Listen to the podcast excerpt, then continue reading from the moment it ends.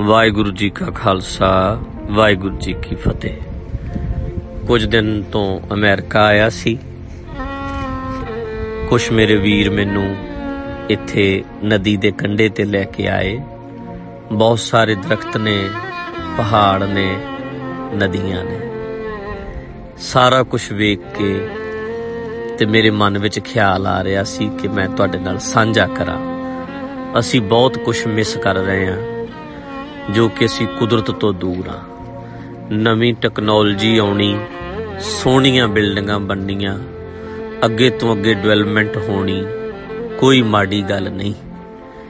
ਪਰ ਉਸ ਵੇਲੇ ਪ੍ਰੋਬਲਮ ਹੋਣੀ ਹੈ, ਜਦੋਂ ਅਸੀਂ ਮਸ਼ੀਨਾਂ ਵਿੱਚ ਬੈਠੇ ਬੈਠੇ ਮਸ਼ੀਨਾਂ ਹੀ ਬਣ ਜਾਾਂਗੇ।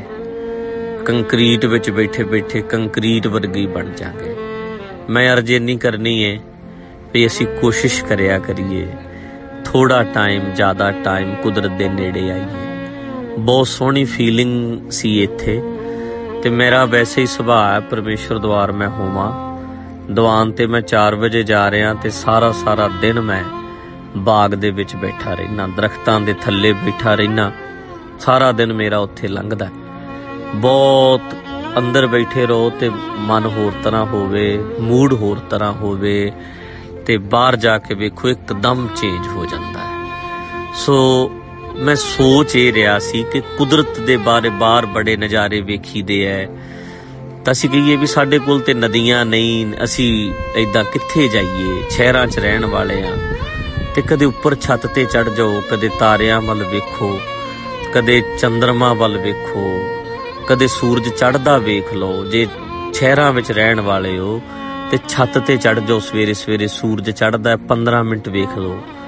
ਜਦੋਂ ਛਿਪ ਰਿਹਾ ਹੁੰਦਾ ਹੈ ਸਨਸੈਟ ਹੋ ਰਿਹਾ ਹੈ, ਉਦੋਂ ਉਹਨੂੰ ਵੇਖ ਲਓ। ਕਦੇ ਨਾ ਕਦੇ 5 7 10 ਗਮਲਿਆਂ ਦੇ ਵਿੱਚ ਫੂਟੇ ਲਾ ਲਓ, ਉਹਨਾਂ ਵੱਲ ਵੇਖ ਲਓ। ਥੋੜਾ ਬਹੁਤ ਆਪਣੇ ਆਪ ਨੂੰ ਕੁਦਰਤ ਨਾਲ ਜੋੜ ਕੇ ਰੱਖੋ। ਇਹਨਾਂ ਲੋਕਾਂ ਨੇ ਤਰੱਕੀਆਂ ਬੜੀਆਂ ਕੀਤੀਆਂ ਪਰ ਜਿਹੜੇ ਨੇਚਰਲ ਇਹਨਾਂ ਦਾ ਸੌਮੇ ਹੈ, ਜਿਹੜੇ ਨੇਚਰ ਨੂੰ ਇਹ ਬਹੁਤ ਸਾਂਭ ਸਾਂਭ ਕੇ ਰੱਖਦੇ ਆ ਦਰਖਤਾਂ ਨੂੰ, ਨਦੀਆਂ ਨੂੰ ਸਾਫ਼ ਸਫ਼ਾਈ, ਹਰ ਚੀਜ਼ ਦਾ ਖਿਆਲ ਰੱਖਦੇ ਆ ਜੇ ਇੱਕ ਦਰਖਤ ਕੱਟਿਆ ਜਾ ਰਿਹਾ ਹੈ ਤੇ ਉਹਦੀ ਬਜਾਏ ਕਈ ਦਰਖਤ ਲਾਏ ਜਾ ਰਹੇ ਆ ਅਸੀਂ ਰੀਸਾਂ ਕਰਨੇ ਆ ਮਾੜੀਆਂ ਗੱਲਾਂ ਦੀਆਂ। ਚੰਗੀ ਚੀਜ਼ ਦੀ ਰੀਸ ਨਹੀਂ ਕਰਦੇ। ਰੈਸਟੋਰੈਂਟ ਵਿੱਚ ਬੈਠ ਕੇ ਗੋਰਾ ਸ਼ਰਾਬ ਪੀ ਰਿਹਾ ਸਾਡੇ ਬੰਦੇ ਕਾਪੀ ਕਰ ਲੈਂਦੇ ਐ। ਅਸੀਂ ਵੀ ਇਦਾਂ ਹੀ ਪੀਾਂਗੇ ਪਰ ਕਦੇ ਇਹ ਨਹੀਂ ਵੇਖਦੇ ਕਿ ਉਹ ਕਿਤਾਬ ਲੈ ਕੇ ਬੈਠਾ 10-10 ਘੰਟੇ ਪੜਦਾ ਰਹਿੰਦਾ। ਉਹਦੀ ਚੰਗੀ ਚੀਜ਼ ਦੀ ਅਸੀਂ ਕਦੇ ਨਕਲ ਨਹੀਂ ਕਰਦੇ। ਮੇਰੀ ਅਰਜ਼ ਹੈ, ਅਸੀਂ ਕੁਦਰਤ ਵਿੱਚੋਂ ਪੈਦਾ ਹੋਏ ਆ ਕੁਦਰਤ ਹੀ ਰੱਬ ਹੈ ਤੇ ਰੱਬ ਹੀ ਕੁਦਰਤ ਹੈ। ਜੋ ਦਿਸਦਾ ਹੈ, ਅਣਦਿਸਦਾ ਇੱਕੋ ਹੀ ਹੈ।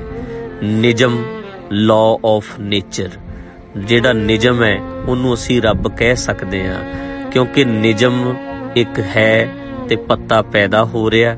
ਨਿਜਮ ਨਾਲ ਹੀ ਹੈ, ਉਹਦੇ ਪੱਤਾ ਵੱਡਾ ਹੋ ਰਿਹਾ ਹਰ ਪੱਤੇ 'ਚ ਇੱਕ ਨਿਜਮ ਕੰਮ ਕਰਦਾ ਤੇ ਟੁੱਟ ਰਿਹਾ ਉਹ ਵੀ ਨਿਜਮ ਦੇ ਵਿੱਚ ਹੀ ਚੱਲ ਰਿਹਾ ਸਾਡਾ ਪੈਦਾ ਹੋਣਾ, ਸਾਡਾ ਜੰਮਣਾ, ਸਾਡਾ ਤੁਰਨਾ ਫਿਰਨਾ, ਸਾਡਾ ਬੋਲਣਾ, ਸਾਡਾ ਸਰਕੂਲੇਸ਼ਨ ਚੱਲਣਾ, ਸਾਰਾ ਕੁਝ ਇੱਕ ਨਿਜਮ ਦੇ ਅੰਡਰ ਹੈ। ਤੇ ਨਿਜਮ ਸਦਾ ਹੈ, ਸਦਾ ਰਹੇਗਾ ਤੇ ਕੁਦਰਤ ਪੈਦਾ ਹੁੰਦੀ ਹੈ, ਖਤਮ ਹੋ ਜਾਂਦੀ ਹੈ। ਤੇ ਕੁਦਰਤ ਤੇ ਕਾਦਰ ਇਕੱਠੇ ਰਹਿੰਦੇ ਐ। ਜੇ ਪੱਤਾ ਵੇਖ ਰਹੇ ਹੋ ਤੇ ਉਹਦੇ ਵਿੱਚ ਇੱਕ ਨਿਜਮ ਵੀ ਹੈ। ਸੂਰਜ ਚੰ드ਰਮਾ ਦਰਖਤ ਦੇਖ ਰਹੇ ਹੋ ਤੇ ਉਹਦੇ ਵਿੱਚ ਇੱਕ ਨਿਜਮ ਹੈ, ਜਿਹਨੂੰ ਅਸੀਂ ਨਿਰਗੁਣ ਕਹਿੰਦੇ ਆ ਨਿਰਗੁਣ, ਸਰਗੁਣ ਇੱਕੋ ਹੀ ਹੈ, ਦੋ ਨਹੀਂ। ਕੁਦਰਤ ਨੂੰ ਰੱਬ ਕਹਿਣਾ ਵੀ ਕੋਈ ਗਲਤ ਨਹੀਂ ਹੋਏਗਾ, ਕਿਉਂਕਿ ਇੱਕ ਬੀਜ ਦਾ ਹੀ ਵਿਸਥਾਰ ਹੈ, ਜਿਵੇਂ ਪੰਚਮ ਪਾਤਸ਼ਾਹ ਦਾ ਸ਼ਬਦ ਪੜਿਆ ਪੰਚਮ ਪਾਤਸ਼ਾਹ ਦਾ ਸਾ ਮਹੱਲਾ ਪੰਜਵਾਂ ਦਾ ਸ਼ਬਦ ਹੈ, ਆਪੇ ਪੇੜ ਵਿਸਥਾਰੀ ਸਾਖ। ਆਪੇ ਪੇੜ ਵਿਸਥਾਰੀ ਸ਼ਾਖ। ਆਪਣੀ ਖੇਤੀ ਆਪੇ ਰਾਖ, ਜਤ ਕਤ ਪੇਖੋਂ ਇੱਕ ਹੈ ਉਹੀ ਘਟ ਘਟ ਅੰਤਰ ਆਪੇ ਸੋਈ। ਆਪੇ ਸੂਰ ਕਿਰਨ ਵਿਸਥਾਰ, ਸੋਈ ਗੁਪਤ ਸੋਈ ਆਕਾਰ। ਸਰਗੁਣ ਨਿਰਗੁਣ ਥਾਪੈ ਨਾਉ ਦੋਹ ਮਿਲ ਏਕੈ ਕੀਨੋ ਠਾਉ। ਕਹੋ ਨਾਨਕ ਗੁਰ ਭਰਮ ਚੁਕਾਇਆ। ਕਹੋ ਨਾਨਕ ਗੁਰ ਭਰਮ ਭਉ ਖੋਇਆ। ਆਨੰਦ ਰੂਪ ਸਭ ਨੈਣ ਅਲੋਇਆ। ਜਿਹੜਾ ਸਰਗੁਣ ਨਿਰਗੁਣ ਥਾਪੈ ਨਾਉ, ਅਸੀਂ ਨਾਮ ਉਹਦੇ ਦੋ ਰੱਖ ਲਏ ਐ, ਪਰ ਹੈ ਇੱਕ ਹੈ ਹਰ ਸਰੀਰ ਦੇ ਵਿੱਚ ਇੱਕ ਨਿਜਮ ਕੰਮ ਕਰ ਰਿਹਾ ਹੈ ਉਹੀ ਨਿਜਮ ਦੇ ਅੰਡਰ ਹੀ ਅਸੀਂ ਖਤਮ ਹੋ ਜਾਣਾ ਹੈ ਬੁੱਢੇ ਹੋ ਜਾਣਾ ਹੈ ਮਰ ਜਾਣਾ ਹੈ ਨਿਰਗੁਣ ਸਰਗੁਣ ਦੋਵੇਂ ਇਕੱਠੇ ਹੀ ਰਹਿੰਦੇ ਆ ਇਸ ਕਰਕੇ ਕੁਦਰਤ ਨੂੰ, ਫੈਲੀ ਨੂੰ ਵੇਖ ਕੇ ਰੱਬ ਕਹਿ ਲੈਣਾ, ਕਿਉਂਕਿ ਨਿਜਮ ਉਹਦੇ ਵਿੱਚ ਹੈ ਹੀ ਹੈ ਤੇ ਕੋਈ ਮਾੜੀ ਗੱਲ ਨਹੀਂ। ਤੇ ਕੱਲ ਇੱਕ ਬੱਚਾ ਖੇਡਦਾ ਸੀ ਤੇ ਵੀਰ ਕਹਿੰਦਾ, ਮੇਰਾ ਬੇਟਾ ਹੈ।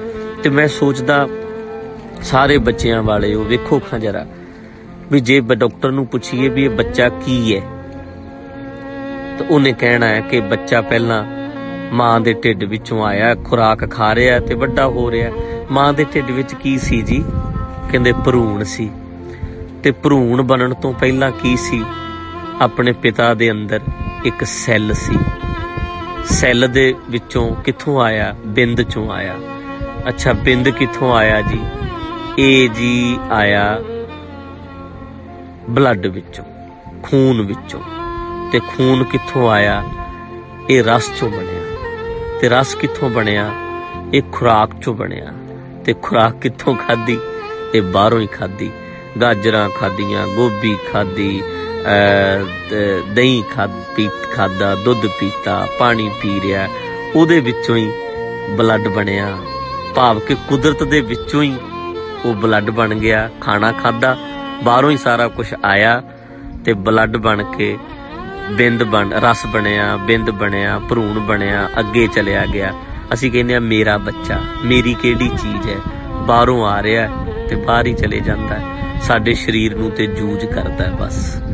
ਕੁਦਰਤ ਹੀ ਹੈ, ਅਸੀਂ ਵੀ ਇਦਾਂ ਹੀ ਆ ਕੁਦਰਤ ਹਾਂ ਤੇ ਬੱਚਾ ਵੀ ਸਾਡਾ ਕੁਦਰਤ ਹੀ ਹੈ। ਇੱਕ એનર્ਜੀ ਹੈ ਜਿਹੜੀ ਸਾਨੂੰ ਵਰਤ ਕੇ ਬਾਹਰ ਨਿਕਲ ਜਾਂਦੀ ਹੈ।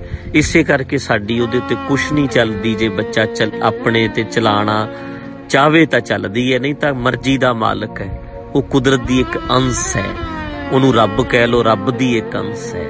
ਮੈਂ ਦੁਆਨ ਚ ਕਹਿੰਦਾ ਹੁੰਨਾ, ਕਿਸੇ ਕੋਈ ਸਮਝਾਓ ਭਾਈ, ਇਸ ਲਹਿਰ ਨੂੰ ਸਮਝਾਓ ਕਿ ਤੂੰ ਹੀ ਸਮੁੰਦਰ ਹੈ। ਕੋਈ ਪੱਤੇ ਨੂੰ ਸਮਝਾਓ ਕਿ ਤੂੰ ਹੀ ਦਰਖਤ ਹੈ। ਕੋਈ ਕਿਰਨ ਨੂੰ ਸਮਝਾਓ ਕਿ ਤੂੰ ਹੀ ਸੂਰਜ ਹੈ। ਕੋਈ ਬੰਦੇ ਨੂੰ ਸਮਝਾਓ ਕਿ ਤੂੰ ਹੀ ਰੱਬ ਹੈ। ਬੰਦੇ ਨੂੰ ਸਮਝਾਓ, ਤੂੰ ਹੀ ਕੁਦਰਤ ਹੈ।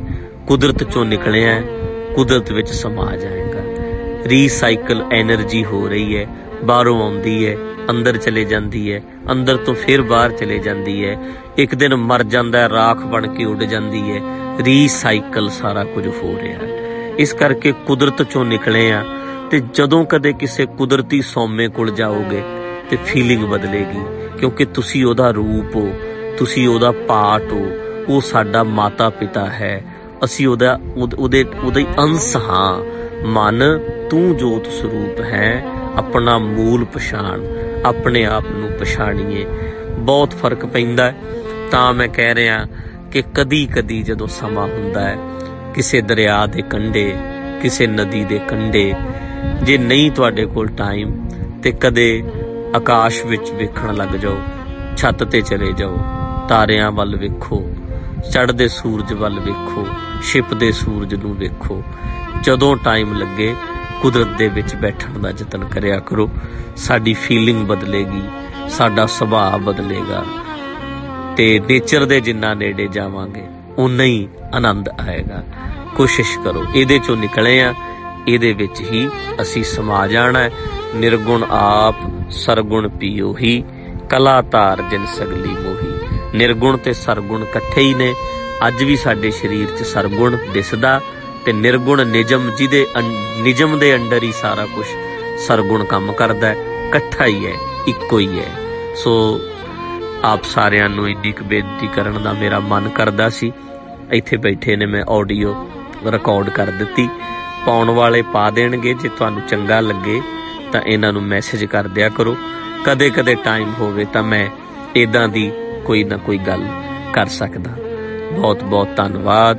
ਵਾਹਿਗੁਰੂ ਜੀ ਕਾ ਖਾਲਸਾ ਵਾਹਿਗੁਰੂ ਜੀ ਕੀ ਫਤਿਹ।